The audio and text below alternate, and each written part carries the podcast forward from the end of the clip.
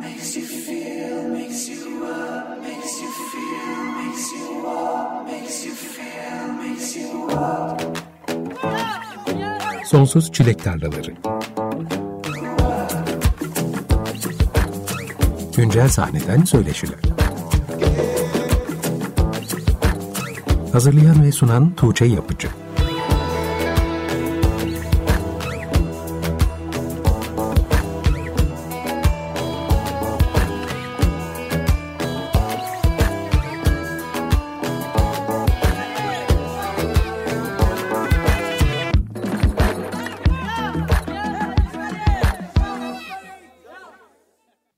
95.0 Açık Radyo'da Sonsuz Çilek Tarlalarından herkese merhaba. Ben Tuğçe Yapıcı. Geçen hafta bu programda Kalben'le birlikte olacağımızın müjdesini vermiştim. Ama Kalben'in yaşadığı bir sağlık sorunu nedeniyle doktor iki ay boyunca konuşmamasını tavsiye etmiş. Hatta bu yüzden yeni albümünün turnesini de erteledi. Dolayısıyla bizim buluşmamızda bahara kaldı. Kalben'e acil şifalar diliyoruz. Kendisiyle hem programda hem de konserlerde buluşmayı iple çekiyorum. Ben de bu hafta çok sevdiğim başka bir sanatçıyla buluşalım istedim. Programa da bu akşamki konuğum Güneş Akgüre'in grubu Ponza'nın 2020'de yayınlanan son single'ı This Side ile başladık.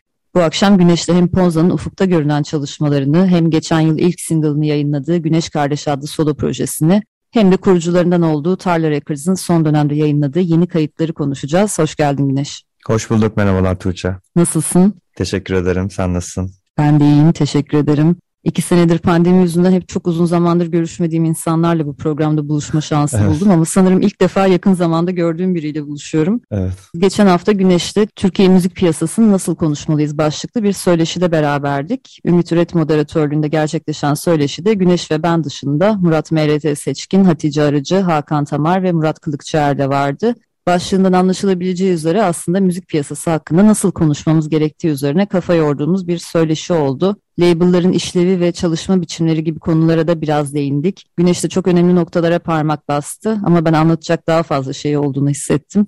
o yüzden bu akşam o söyleşide konuşmaya başladığımız konuları Güneş'le birlikte biraz daha açalım istedim açıkçası. Tarla Records'ta son dönemde çok güzel işler yayınlıyor. Zaten Güneş'te her zaman teması halindeyiz. Yeni release'lerden beni haberdar ediyor. Ben de ilgiyle takip ediyorum. Bu akşam da Tarla Records'ın bana heyecan veren yeni yayınlanan kayıtlarından bazılarını dinleyeceğiz. Dilersen Tarla Records'a geçmeden önce biraz senden bahsedelim. Ben seni ilk kez 2015'te yayınladığınız Free Kids adlı Ponza EP'si ile tanımıştım. Evet. O günden beri de Ponza hep çok sevdiğim bir grup olarak kaldı. Programın başında 2020'de yayınladığınız son single'ınız olan This Side parçasını dinledik ama son dönemde Ponza'nın yeni bir hareket içerisinde olduğunu duyuyorum. Evet. Son single'dan beri neler yapıyor Ponza? Ponza aslında pandemi öncesinde single'ı yayınladıktan sonra, pardon hatta single'ın da öncesinde davulcumuz Salih Topuz Tire'de bir dağ evinde taşındı. Ee, zaten kendisi Tireli. Biz de onu ziyarete gittiğimizde kaydettiğimiz demolarımız vardı. Anotherland albümümüzü yayınladıktan sonra da artık biraz böyle Türkçe şarkılar yapmaya karar vermiştik. O işte Salih'in dağ evinde yaptığımız demolardan birine bir konser sonrası işte Salih İstanbul'a geldiği için onu da yakalamışken hazır kaydını yapmıştık aslında biz. Bir demomuz vardı hazırda. Pandemi döneminde de ilk başta aslında biraz yayınlamaktan çekindik çünkü şarkının adı Bu Dünya Yanıyor isimli bir single olacak. Türkçe bir Ponza şarkısı olacak. Pandeminin başında da herkes de zaten bu pandemiyle ilgili bir içerik üretme telaşı oluştuğu için biz biraz ondan kendimizi geri çekmek istedik. O yüzden doğru anı bekledik ve birkaç eklemeler de yaptık. Şimdi son haline geldi. Önümüzdeki aylarda yayınlayacağız. Pandemi sizin Ponzo ile çalışmalarınızı yavaşlattı mı? Tabii ki. Salih de İstanbul dışında yaşadığı için özellikle. Evet. Yani şöyle oluyordu. Salih e, DJ'lik de yaptığı için elektronik müzik prodüktörü Salih aynı zamanda. Kendisinin Arketip isimli bir farklı bir tarafı var. Alter ego'su var diyeyim. O zaten e, bir iş olduğunda buraya geldiği zaman biz ancak çalışabiliyorduk. Çünkü zaten yani prova yapmak için o yolu göze alamıyor tabii o haklı olarak. Konserler azaldığı için de buluşmalarımız azaldı. Yani tabii ki etkiledi bizi de.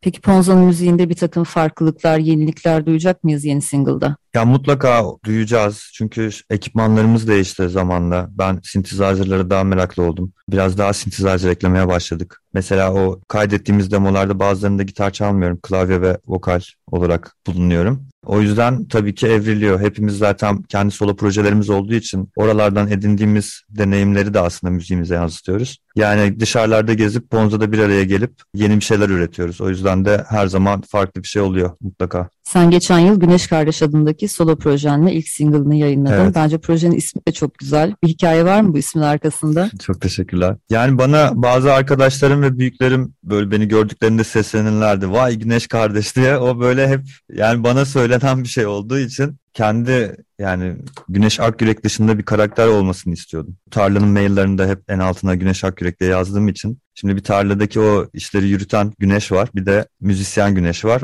O müzik karakterini Güneş kardeş olarak başka biri yapmak istedim. Böyle bir hikayesi var yani bir anda aklıma geldi. Seninle o zaman konuştuğumuzda birkaç single daha yayınlama planının olduğunu söylemiştin. Evet. Ne aşamada o planlar? Yakın zamanda o cepheden de yeni kayıtlar gelecek mi? Evet şu an müzik videosu çekimi olan var bir tane. Şu an hazırda kaydettiğimiz 3 tane var bekleyen. Onları şimdi sırayla maalesef bu dönemin alışkanlıklarına biz de ayak uydurmak durumunda kalıyoruz. Mesela ben albüm yapmayı çok istiyorum. Kapanmayı da düşünüyorum önümüzdeki aylarda bir albüm hazırlamak için. Ama maalesef yayınladığımız albümlerde de görüyoruz. Yani ilk şarkılardan sonra dinlenmeler adım adım düşüyor ve mesela çok güzel bir kapanış şarkısı yaptığınızda o yıllarca bini geçemiyor mesela. E, bin dinlenmeyi geçemiyor. Bu rakamlar aslında yani ne kadar umursamadığımızı söylesek de bir motivasyon oluyor hepimiz için. O yüzden de mesela bir müzik kaydetmek, onu yayına hazır hale getirmek uzun ve gerçekten emek isteyen bir süreç öyle araya gittiğini hissetmek insanın kalbini kırıyor aslında. O yüzden de ben ve çoğu arkadaşım single single yayınlamaya yöneldik. Veya işte EP'ler hazırlayıp ufak zaman aralıklarında single'ları yayınlayıp en son bir EP olarak toparlama gibi alışkanlıklar edindik. Öyle yani şimdilik single olarak hazırlayıp daha sonra böyle hepsi bir arada hissedilen bir albüm yapmayı istiyorum ben de.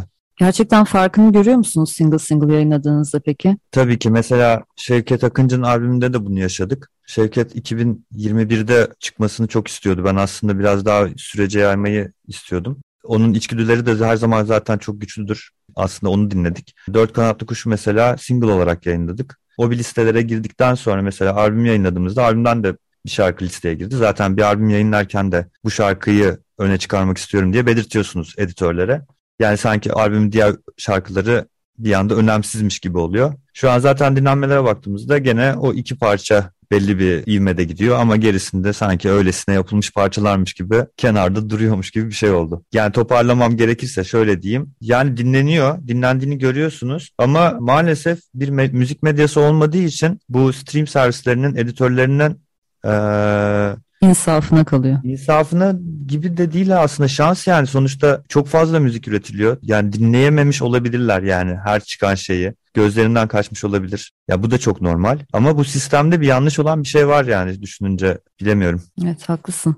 Yanlış olan bir şeyler var. Evet yani ne olabilir o yanlış? Editörlerin bu playlistleri yapması mı? Yoksa aslında bizim Türkiye'de yapılan müzikleri belli bir kategorize edemememiz veya işte bunu bir müzik yazarlarının takip edilen bloklarının çok fazla olmaması nasıl anlatayım? Mesela bir ana akım bir müzik medyamız yok mesela alternatif müzikleri veya müzik videolarına mesela bir müzik ödüllerimiz yok. Bence bu o da çok motive edici bir şey ama bizde mesela böyle şeyler yok. Bir de aslında dinleyici kültürünün keşif alanının yalnızca Spotify listelerine indirgenmiş olması da çok büyük bir sorun. Evet. Ama dediğin gibi aslında güçlü başka bir kaynak olmadığı için belki de. Yani mesela şöyle biz yani yıllar geçti herhalde bu bir suç değildir ama Napster ve Kaza gibi işte peer-to-peer indirme servisleri, download sistemleri oluştuğunda ben İstanbul dışında büyüdüm, Mersin'de büyüdüm ve müzik bulmak gerçekten çok zordu yani ve o bizim için gerçekten nimetti. Dergilerde okuduğumuz müziklere ulaşmak için. Çünkü aksi takdirde hiç ulaşamayacaktık. Hiçbir şekilde ulaşamıyorduk. Evet. Ve zaten mesela korsan CD satan dükkanlar vardı ve orijinal CD gibi satıyorlardı bunu yani o kadar şeydi az bulundu bulunuyordu. Yani o yüzden de bunun aslında bir evresi bu Spotify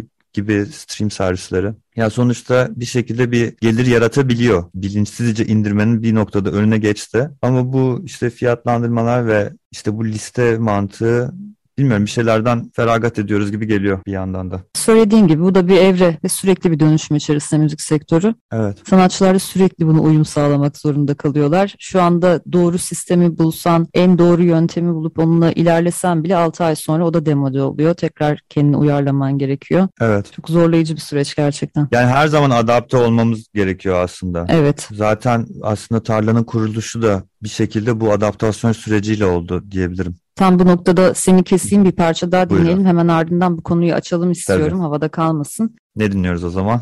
Bu programı düzenli takip edenler hatırlayacaktır. Kayboldum parçasını geçen yıl çalmıştım. Şimdi bir defa da sevgili Güneş buradayken birlikte dinleyeceğiz. Güneş kardeşten Kayboldum dinliyoruz. Hemen ardından Tarla Records'ın kuruluşundan bu yana geçtiği yolları konuşacağız. Açık Radyo'da Sonsuz Çilek Tarlaları programı devam ediyor. Güneş kardeşten Kayboldum dinledik. Kendisi bu akşamki konuğum aynı zamanda. Az önce Tarla Records demiştin. Hemen oradan devam edelim. Evet Tarla Records. Tarla Records, Ponzo üyeleri tarafından 2018 yılında kurulan bağımsız bir plak şirketi. Son yıllarda sanatçılar tarafından kurulan plak şirketlerinin artmasının çok güzel bir gelişme olduğunu düşünüyorum. Genellikle bu oluşumların çıkış noktası ilk etapta kendi kayıtlarını yayınlamak, uzun vadede ise label'ın bünyesine başka sanatçıları da dahil etmek oluyor. Tarla Records'ı kurarken sizin çıkış noktanız ve uzun vadeli hedefleriniz nelerdi? Tam olarak söylediğin gibi kendi parçalarımızı yayınlamak için aslında kurmuştuk. Yani zaten üretim sürecinde birçok şeyi biz yaptığımız için yayınlama tarafını da biz denesek nasıl olur diye aslında DistroKid üzerinden bu bir internet üzerinden bir dağıtım şirketi. Hangi ülkede olursanız olun kullanabileceğiniz bu yeni sistemlerden biri sanatçıların kendi müziğini yayınlaması için oluşan. Onun üzerinden yayınlamaya başladık parçalarımızı. Daha sonra etrafımızda demolarını yayınlamaya korkan arkadaşlarımız vardı. Ben biraz onları motive etmeye başladım. Bu Maslak Otosanayideki işte stüdyomuzda jam session'lar oluşmaya başladı. Yani adım adım böyle bir etrafımızda bir oluşum olmaya başladı. Biz de bunu bir yere getirmeye çalıştık. Yani bir birlik gibi, birbirine yardım eden müzisyenler gibi bir oluşum olmasını hayal ettik. Hem de bizim için de böyle bir deney alanı ve ne yaptığımızı anlamak için bir okul gibi bir şey oldu kendiliğinden büyüyen bir kolektif oldu. Hatta bir takım güzel etkinlikler de yaptınız. Evet. Bahsettiğim stüdyonuzun bulunduğu yerde. Hı hı. Tarlanın ismi de aslında benimsediği kendin yap düsturunu yansıtan bir seçimdi sanırım. Evet. Babam bir de çiftçi. O yüzden ona bir şey var. Bizim mahallede vardır tarlayla ilgili olmak. Yani ne ekersen onu biçersin gibi de bir şey var yani. Sen buldun yani ismi. Evet. evet ben buldum. İlk yayınladığınız kayıtta Ponza'nın Golden Round single'ı mıydı? Evet, aynen öyle. Peki hangi noktada ne kadar süre sonra başka sanatçılar Tyler Records kataloğuna dahil olmaya başladılar? Galiba 2019'da Ali Gemi yayınladık ilk. Ali Gem vardı. Kozmik Yıkım'dan Ozan Çam ve arkadaşımız Sinan Kaya'nın projesi olan Pop Surreal'i yayınlamıştık. Daha sonra bu DistroKid sistemi çok bizi tatmin etmemeye başladı ve işte yasal bir şirket olup olayı usulüne göre oynamaya başladık. Bu da 2000 20'nin yazında gerçekleşti. Tam olarak bir label olmamız. Sonrasında zaten hızlandınız. Yani evet. Onlardan birazdan biraz daha bahsederiz. Biraz daha motive olduk evet öyle diyeyim. Aslında tarla 2018'de kurulmuş daha 4 sene bile belki dolmamış olabilir. Evet. Çok da yakın bir tarih. Bana sanki daha uzun bir süreç gibi gelmişti. Belki acaba öncesinde de sanayide festival yapmış mıydınız bir takım etkinlikler? Evet evet. Aslında zaten o buradaki etkinliklerle oluşan buradaki müzisyen komünitesinin getirdiği bir şey oldu fikir oldu ilk başta. Neden açmayalım ki yani? Yapabiliriz işte bu kadar müzisyeniz gibi. İnce ince beni gazlamaya başlamıştı arkadaşlarım o etkinliklerde. Peki şu anda hala bir ekip çalışmasıyla mı devam ediyor Tarla Records'ın faaliyetleri? Ben hep seninle iletişimde olduğum için daha çok senin ilgileniyorsun diye düşünüyorum ama. Yani şöyle ben e, görsel sanatlar okuduğum için bu işte görsel dünyasını yaratmak yaptığımız eserlerin o mailinglerde bile yukarıdaki başlık görselleri vesaire. Yani benim hoşuma da gidiyor bunu hazırlamak. Ama müzik üretimi tarafında bayağı bir paslaşıyoruz. Mesela Şevket'in albümünü Ponza'dan arkadaşım gitarist Mehmet Korkmaz prodüktörlüğünü yaptı. Şevket'le beraber Mehmet'in evine kaydettiler. Ciddi bir işti. Daha önce de mix denemeleri yapıyordu. Miyan mezundur Mehmet. Onun için çok büyük bir deneyim oldu. Mesela çok zor bir mixin hakkını verdi. Mesela Ponza'nın basçısı Burak Sertar. Babacım da çalışıyor. Çok iyi bir kayıt mühendisidir. O da çok iyi bir ses mühendisi diyeyim daha doğrusu. O da mesela o tarafta kendini geliştirdiği için mesela Deli Bakkal'ın kayıtlarını bazen Burak yapar. İşte bazen e, Ponza'nın bir mixini Burak yapıyor. Yani kim müsaitse ve kim yakınsa o işe böyle bir karşı beraber paslaşma halindeyiz müzik üretiminde. Geçen hafta sevgili Cihangir Aslan konuğumdu. Onunla da kurucularından olduğu elektronik müzik label'ı Subrummer Records'ın iş modeli üzerine biraz konuştuk. Label'ın sürdürülebilirliğini sağlayabilmek için tüm sanatçıların işlere müdahil olduğu, kendi gelirlerinin takiplerini kendileri yaptıkları, hı hı. bütün sosyal sosyal medya hesaplarının tüm sanatçılarda kurulu olduğu ama ihtiyaç duyduklarında da her an birbirlerine destek olabildikleri bir model yarattıklarını anlattı. Çünkü bağımsız plak şirketlerinde çok geniş ekipler olmadığı için çoğu zaman bir ya da en iyi ihtimalle birkaç kişi tüm süreçleri yönetiyor. Evet.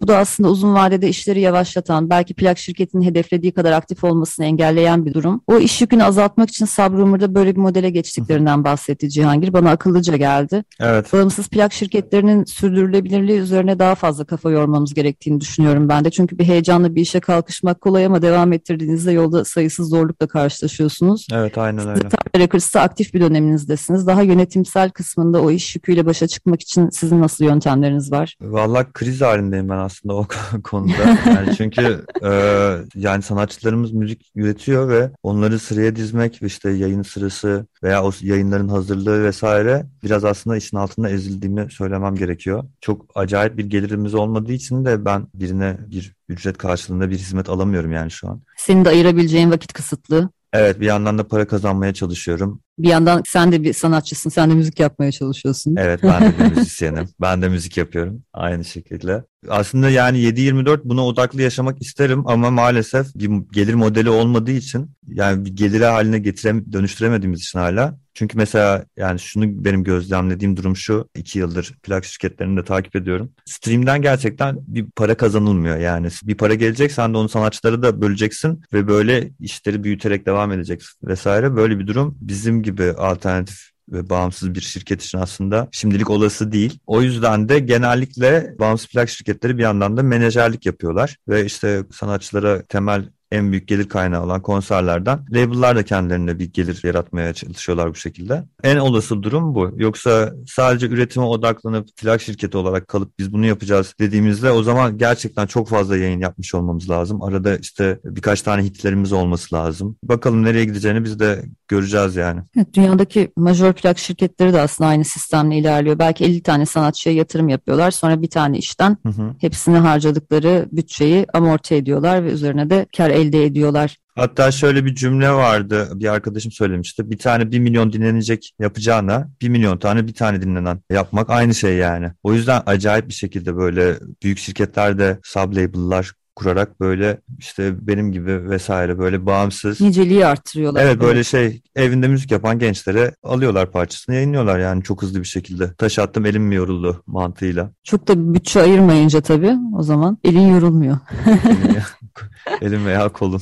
Ama bahsettiğin management kısmına odaklanarak belki yeni bir gelir modeli yaratmak evet. mantıklı görünüyor bana da. Yani bir label'ın bir takım etkinlikler düzenlemesi yani sadece aslında tekli konserler değil de belki festivallerle. Evet. Hem label'ın sanatçılarının görünürlüğünü arttırır hem de bir gelir modeli yaratabilir. Son bir şey daha ekleyeyim. Yani aslında işin çirkin tarafı şu. Biz aslında sanatçıyız ama bir şeyi böyle pazarlıyor haline geliyoruz bir noktada. Yani bu aslında bizim çok karakterimizde olan şeyler o şey olmadığı için o ticari cümleleri kurmak, ticari derken işte o promotional şeyler. Yani bu biraz aslında böyle üzerimizde eğreti duruyor. Aslında o, o tarafla ilgilenen başka biri olmalı. Müzisyen olmayan, çok iyi müzik dinleyen ve ticari zekası olan ve sosyal ilişkileri iyi olan birileri her zaman müzisyenin en iyi dostudur diyebilirim yani. Evet, dijitalleşmeyle birlikte tüm sanatçılar işin business tarafına da odaklanmak durumunda kaldılar. Herkes evet. bir iş insanına dönüşmek zorunda kalıyor ister istemez. Evet. Son dönemde sanatçıların bir plak şirketiyle neden çalışmalıyım sorusuna yanıt aradıklarını sıklıkla görüyorum. Bu noktada geçen hafta gerçekleştirdiğimiz söyleşiye tekrar atıfta bulunmak istiyorum Güneş. Orada da neden bir label'ın gerekli olduğuna dair ikna olmak isteyen, bu sorunun cevabını bulmak üzere oraya gelen katılımcılar vardı. Artık sanatçılar dağıtımcılar aracılığıyla dijital platformlara kendi müziklerini yükleyebildikleri için 2022 senesinde bir plak şirketiyle anlaşmak gitgide daha fazla sorgulanan bir şeye dönüştü. Evet. Bazı sanatçılarla konuştuğumda da artık hem kayıtlarını evde kendi kendileri yaptıkları hem de görsel dünyalarını kendi ekipleriyle birlikte oluşturmayı tercih ettikleri için plak şirketlerinden tüm beklentilerinin paraya indirgendiğini görüyorum. Hı hı. Plak şirketi bana bütçe sağlasın onun dışında zaten geri kalan her şeyi ben kendim yapabiliyorum diyenler var. Öte yandan bağımsız plak şirketleriyle çalışan bazı sanatçıların da o yapılara dahil olmaktan çok memnun olduklarını ve aidiyet ihtiyaçlarını tatmin edebildiklerini görüyorum.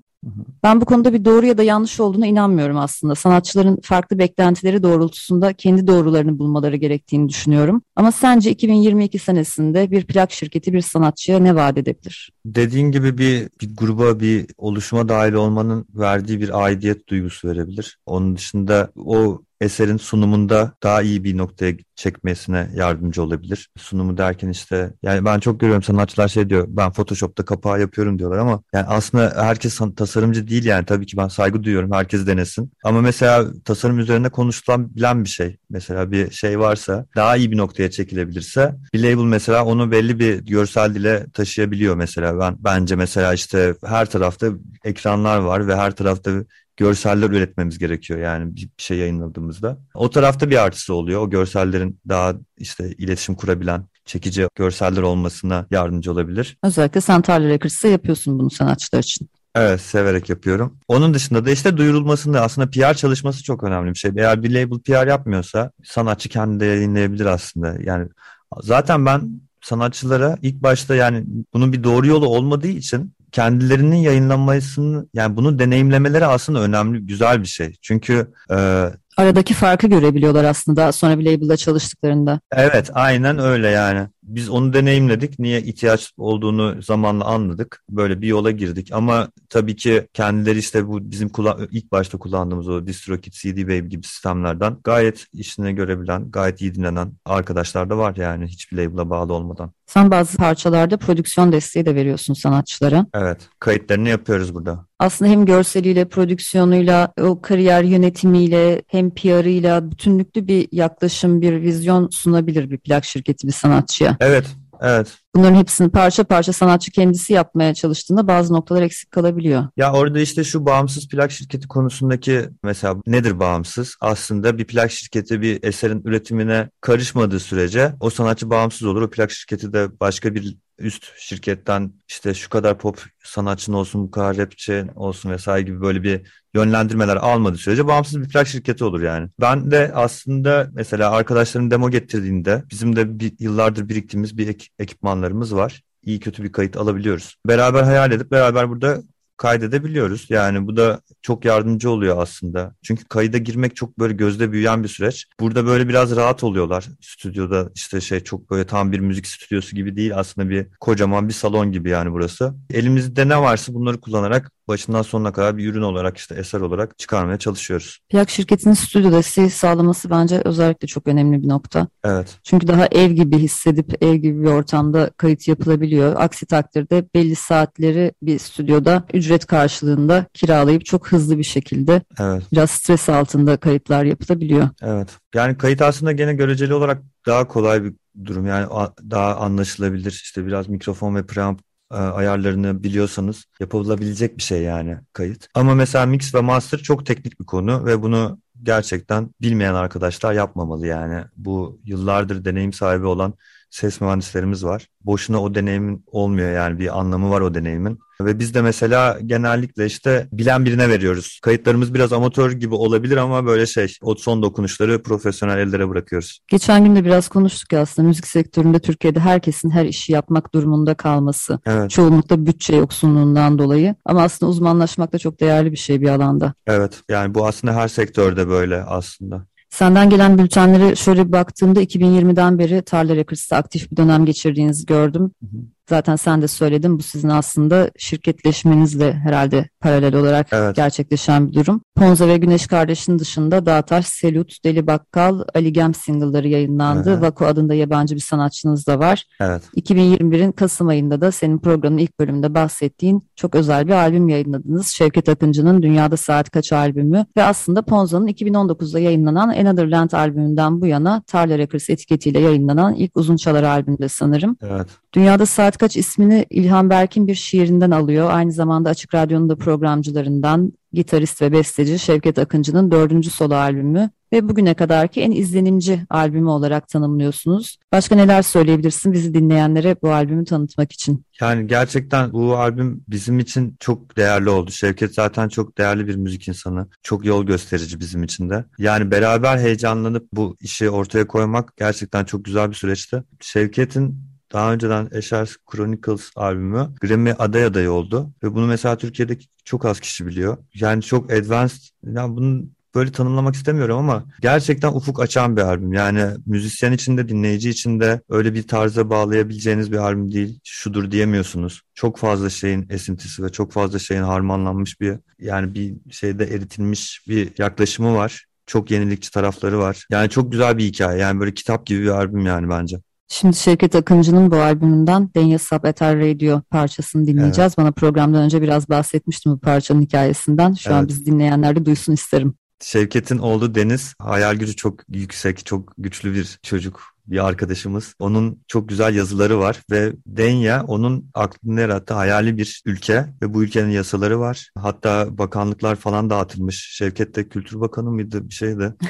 yani böyle şey bayağı ciddi bir operasyon yürütüyor Deniz o konuda. Bu parçada da Denya hakkında ansiklopedik bilgiler verircesine üzerine söylediği cümleleri duyuyoruz Deniz'in. Şevket'in oğlu Deniz'in kendi sesini duyuyoruz. Onun üzerine biraz böyle melankolik geliyor bana bir bu şarkı. Bana şey gibi hissettirir. Sanki böyle bir medeniyet varmış ve çünkü çok mutlu olduklarından ve insan haklarının çok gelişmiş olduğundan bahsediyor. Sanki böyle bir medeniyet varmış ve yok olmuş ve biz de uzaya fırlattıkları bir ses kaydını dinliyormuşuz gibi bir hissiyat yaratıyor bende. Bakalım dinleyicilerimiz ne hissedecekler merak ediyorum. O zaman şimdi Şevket Akıncı'nın Dünyada Saat Kaç albümünden Denya Sabeter Radio dinliyoruz. Hemen ardından da Deli Bakkal'ın henüz 3 gün önce yayınlanan dördüncü single'ı Kime Kime Bu gelecek. Sonrasında Güneş'le Tarla Records'ın son dönem işlerini konuşmaya devam edeceğiz.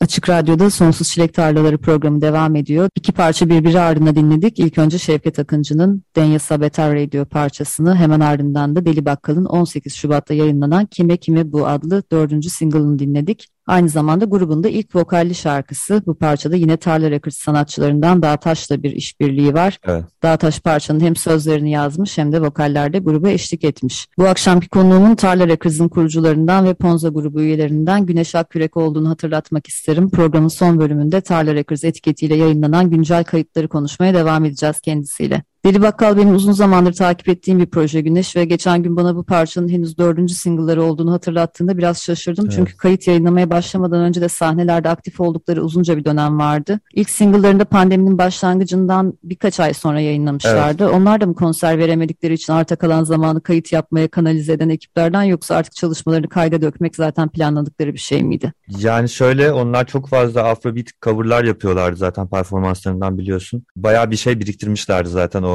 pandemi öncesindeki o provalarından. Pandemide de dediğin gibi o e, kapanmış olmanın haliyle adım adım o kayıtları daha üst seviyeye taşıya taşıya tekrar tekrar kaydederek single'larını yayınladılar. O ilk üç single zaten kapağıyla ve tonuyla birbiriyle ilişkili. O aslında onların pandemi güncesi gibi diyebiliriz yani. Bu parçada Deli Bakkal'a eşlik eden Dağtaş'ı da ilk kez geçen yıl Çağan Tunalı ile işbirliği yaptığı Good parçasıyla evet. tanımıştım. Evet. Sonrasında Tarla Records etiketiyle çalışmalarını yayınlamaya başladı ve iki single'ı yayınlandı. Evet. Aynı zamanda Deli Bakkal'a canlı performanslarda da eşlik ediyormuş sanırım. Evet. Yani eskiden Deli Bakkal üyeleri vokalleri böyle hep beraber birazdan yapıyorlardı. Emrecan'ın da Dağtaş'ın e, vokali çok kuvvetlidir. O Afrobeat vokallere uyacağını düşündüler ve beraber birkaç konser yaptıktan sonra ayrılamadılar ve o canlı performanslar ve işte bazen şehir dışına da gidiyorlar konserlere. Yavaş yavaş tabii ki bir arada zaman geçirdikleri için yeni parçalar üretmeye başladılar. Biraz daha vokalli ve böyle Türkçe sözlü Afrobeat ama böyle Anadolu'ya da dokunan parçalar yapmaya başladılar diyeyim. Yani böyle bir vokal arıyoruz ilanıyla değil de organik bir şekilde Yok. gruba dahil olması. Sen olursun, çok hoş. sen olursun belki diye öyle. Onu ikna ettiler yani. Aslında Dağtaş 2013-2016 seneleri arasında Golden Horn isimli projesiyle tanıyorduk. Evet. 2014'te de doğada canlı olarak kayda aldığı Lucid adlı uzun çalar bir albüm yayınlamıştı. Golden Horn benim o dönemde çok sevdiğim bence çok orijinal evet. bir projeydi. Kerpe'de evet. çektikleri canlı performans kaydının videosunu hala arada izliyorum. Hatırlayınca dün bir defa daha izledim hatta. Her seferinde de Golden Horn nerelerde acaba diye düşünüyordum. Evet. Dağtaş'ın solo projesinde kim olduğunu hiç bilmeden ilgimi çekmişti. Sonradan kim olduğunu öğrenince de tekrar yeni bir projede kendisini bulmaktan mutlu oldum. Sen belki bize Dağtaş'ı biraz daha ayrıntılı tanıtabilirsin. Aslında Dağtaş, Emrecan Ağtaş'ın solo projesi. Bahsettiğim gibi Golden Horn biraz daha grup müziği gibiydi ama gene Emrecan'ın yazdığı şarkılardı orada yaptıkları da. Aslında Emrecan'ın yani Dağtaş'ın hikayesi benim Ponza ve sonrasında Güneş Kardeş'te çok yakın yani. Onda Golden Horn projesi ardından işte bu Dağtaş daha işte elektro bağlama ve synthesizer'lar kullanarak yaptığı müzik. Arada bir de Yolcu diye bir projeleri vardı. Arkadaşımız Joe ile beraber yaptıkları bir proje. Ondan da bir iki şarkı yayınladılar ama şu an Dağtaş'a daha odaklı bir şekilde çalışıyor Emrecan. Kendisi ayrıca endüstriyel tasarım mezunu yanlış hatırlamıyorsam. O da görsellerini kendi üretiyor. Yani görsel tasarımcı da bir yandan Dağtaş. Emrecan da ben de İngilizce sözlü indirak gibi bir müzik üretirken bir süre sonra artık böyle kendimizi tanıma evresine girdik galiba ve işte Türkçe sözlü daha buraya ayakları basan müzikler yapmaya başladık. Onun da çok heyecanlandığımız yeni parçaları da var. Çalışmaya devam ediyor. Bence önemli bir şey söyledin Güneş. Ben merak ediyorum bu dönüşün neden yaşandığını. Kendini daha iyi ifade etme ihtiyacından mı bu ana dile dönüş yaşanıyor? Ya biraz öyle aslında ilk başta bu bilmiyorum stream servislerinin veya işte bu internetin getirdiği bir şey vardı. Sanki dünyanın her yerinde dokunuyormuşuz gibi bir hissiyat vardı. Ben de küçüklüğümden beri yani rock müzik dinliyorum ve işte babamın plaklarından dolayı psychedelic rock'a çok düşkünüm. Ve dinlediğim çoğu şey İngilizce sözlüydü. Ben ilk başta zaten böyle bir yayınlama amacıyla yapmamıştım Ponza'nın demolarını. Programı deniyordum yani kayıt programını denerken oluşan parçalardı ve zaten kimse dinlemeyecek diye İngilizce üzerine söz yazdım. Sonra da biraz şımardım neden olmasın dedim. İngilizce yazmaya devam ettim. Hoşuma da gitti çünkü çok iyi bir gitarist değildim. Yani çok hakim olmadığım bir enstrümanı çalıyordum. Ben eskiden bas gitar çalıyordum çünkü bu kayıtlar için elektro gitarla kayıt yapmaya başladım. Daha elektro gitar çalan bir insan oldum. Hem o gitarı öğrenmeye çalışırken hem de o dilde de böyle o onu iyi söylemeye çalışmak yani çok hakim olmadığım bir şeyi kontrol etmeye çalışmak o bana iyi bir egzersiz gibi geliyordu. Ama bir süre sonra şeyi hissettim yani içimde böyle o yani bizim tonlarımız kafamda dönmeye başladı bir süre sonra. Daha çok Türkçe dinlemeye başladım. Daha işte aşık kültürüne daha bir araştırmaya başladım. İlgim uyandı. Ve aslında kendi değerlerimizin üzerine koymak, daha önceden yapılmışları modernize etmek çok önemli bir şey. Çünkü aslında bizim ülkemizde yaşanmış çok büyük bir kültür erozyonu var maalesef. 80 darbesinden sonra da çok büyük bir şekilde yaşandı. Şu an çok saygı duyduğumuz ana pop işte bu Anadolu Rock'ın geldiği nokta bir anda darbeyle beraber bütün müzisyenlerin ülke dışına kaçmasıyla nasıl diyeyim daha liberal tonlar oluşmaya başladı müzikte. Ama bir yere gelmişti yani o yani kendi müziğini modernize etmek ve dünyaya bunu sunmak daha başka bir emek. Yani o bir kamu hizmeti gibi de bir şey bence. Değil Bahsettiğin şey gördüğüm genel bir eğilim aslında. O yüzden sormak istedim. Galiba müzisyenler ilk kendi parçalarını üretmeye başladıkları zaman biraz daha taklit üzerinden evet. yani dinledikleri müzikleri taklit ederek aslında yapmaya başlıyorlar. Bunu olumsuz bir anlamda söylemiyorum taklit Hı-hı. kelimesini. İnsan taklit evet. ederek öğrenir. Evet evet. Sonra kendi sesini bulmak zaman alıyor ve o zaman içerisinde böyle bir dönüşüm yaşanıyor galiba. Evet. Ya biraz daha aslında İlk başta dediğin iletişim kurmakla da alakası çok fazla tabii. Yani bir müzik yapıyorsun en yakın arkadaşın bile sana gelip aylar sonra diyor ki ben sen sözlerinde ne diyorsun hiç dikkat etmedim anlamıyorum da falan diyor. O zaman böyle o kadar İngilizce yazmaya çalışmak işte o kontrol ettirmek ana dil İngilizce olan insanlara böyle biraz yardım almak falan. Yani niye bu kadar uğraşıyorum ki diye insan bir sorguluyor yani bir noktada. Ama hala yapabilirim Ponza, Ponza'da çünkü neden olmasın yani yapabiliriz. Bu bir ayıp değil İngilizce, İngilizce sözlü yapmak. Yok tabii ki zaten kesinlikle de sadece o şeyi merak ediyorum. Genel eğilimler neden bu şekilde şekilleniyor? Şimdi programın sonlarına doğru yaklaşıyoruz. Programı Ali Gem'in 11 Şubat'ta yayınlanan yeni single'ı Eğer ile kapatacağız. Ben bu şarkı yayınlandığı gün defalarca dinledim. O zamandan beri de dinlemeye devam ediyorum. Aslında her cuma yeni release'ler çıktığında benim için aradan sıyrılan bazı işler oluyor. O haftada bu parça beni çok yakalamıştı. O yüzden programda ilk fırsatta çalmak istiyordum. Ne mutlu ki seninle birlikte çalacağız bu akşam. Evet. Ali Gem benim 2019'da ilk single'ından beri ilgiyle takip ettiğim bir isim ama kendisini çok fazla tanıma fırsatı bulamadım. Hı hı. Hazır sen buradayken sen senden dinleyelim isterim biraz Ali Gem'i. Ali Gem gençliğinden beri müzik yapan Ali, Ali Cem Öztürk'ün projesi. Kendisi kozmik yıkımında da bas gitar çalıyordu. Vokal de yapıyordu. Ben ilk Bonze'yi yayınladığımda, Free Kids'i yayınladığımda çok içten bir mesaj atmıştı bana. Böyle bir kritiğini yapmıştı. Yani çok güzel yazmıştı. O günden beri de iletişim halindeyiz. Birbirimize demo göndeririz. Haberdarızdır. Kozmik Yıkım'la beraber işte Ponza konserler de vardı. Beraber de çaldık. Gittikçe yakınlaştık ve ben biliyordum bir şeyler hazırladığını. Bir gün bana işte dinletti ev kayıtlarını. O aslında hızlıca yayınlamak istiyordu. O lo-fi hissiyatıyla beraber. Ben biraz aslında dizginledim. Yani biraz yavaşlatmış olabilirim Ali Cem'i ama bir yandan da o işlerin iyi çıkması için yani eğeri o ilk halindense yani şu şekilde dinlemek biraz sonra dinleyeceğimiz parçayı gerçekten mutluluk verici. Onun işte demolarını dinledikten sonra ben bunları da biraz daha prodüksiyonunu yükselterek daha biraz daha ince eleyip sık dokuyarak yapmayı önerdim. İkna ettim diyeyim. Onun üzerine 3 tane single yayınladık. Şimdi 4 şarkılık bir EP kaydına girişecek Ali, Ali Gem. Ali Cem mi Ali Gem mi? Aligem yani şey orada ya biz Aligem olarak telaffuz ediyoruz ama arkadaşın adı Alicem Öztürk. Ali Gem olarak da yazılıyor ama ben de hep acaba İngilizce bir yani, kelime olarak işte düşünmüş Böyle bir diye. arada bırakma hali. Evet arada böyle bırakıyor beni de hep. Valla beni de bırakıyor ne yalan söyleyeyim. Bu parçanın prodüktörlüğü ve kapak tasarımı da sana ait aynı zamanda. Evet. Peki programı kapatmadan şunu da sormak isterim. Tarla Records tezgahında şu anda pişmekte olan neler var? Önümüzdeki aylarda sizden neler duyacağız? Geçen sene yayınladığımız Selüt yani e, Selin Türkü Birben'in projesi olan Selüt'ün yeni kayıtları var. Şu an hazırlanan üç parçası var. Klipleri de çekildi. Onu pişiriyoruz. Dağ Taş'ın bir şeyler yaptığını biliyorum. Henüz ben dinlemedim. Deli Bakkal'ın kayıtları yapıldı. Güneş Kardeş'in de single'ı geliyor. Gürcistan'dan arkadaşımız Vako'nun uzun çaları var. Ayrıca çok sürpriz bir yeni projemiz var. Deli Bakkal'da ve Ponzo'da çalan ve Şevket Akıncı'nın albümünü prodüktörlüğünü yapan Mehmet Korkmaz'ın yeni bir projesi var. O öyle de bir heyecanımız var yani ona da bayağı bir heyecanlanıyoruz. Pesüs isimli bir proje. Böyle bayağı bir gündemimiz var aslında müzik videoları ve kayıtlar ve mixler masterlar akıp gidiyor öyle hayat. Süremiz kısıtlı olduğu için bu akşam Tarla Records'ın bütün sanatçılarını çalamadık ama sizden kayıtlar geldikçe ben çalmaya devam edeceğim söz veriyorum. Çok teşekkürler Tuğçe. Güneş bu akşam seninle buluşabilmekten çok mutlu oldum. Ben seçkilerde yeni şarkıları çalarken hem basın bültenlerindeki bilgilerden hem de o sanatçıları takip ettikçe edindiğim izlenimlerden bahsediyorum. Ama bu akşam Tarla Records'ın son dönem çalışmalarını seninle birlikte dinlemek çok daha iyi oldu. Çünkü sen onlara dair benim bilemeyeceğim hikayeler de anlattın. Bunca yıl sonra ilk söyleşimizdi. Yoğun programında zaman ayırdığın için çok teşekkür ederim. Ben teşekkür ederim.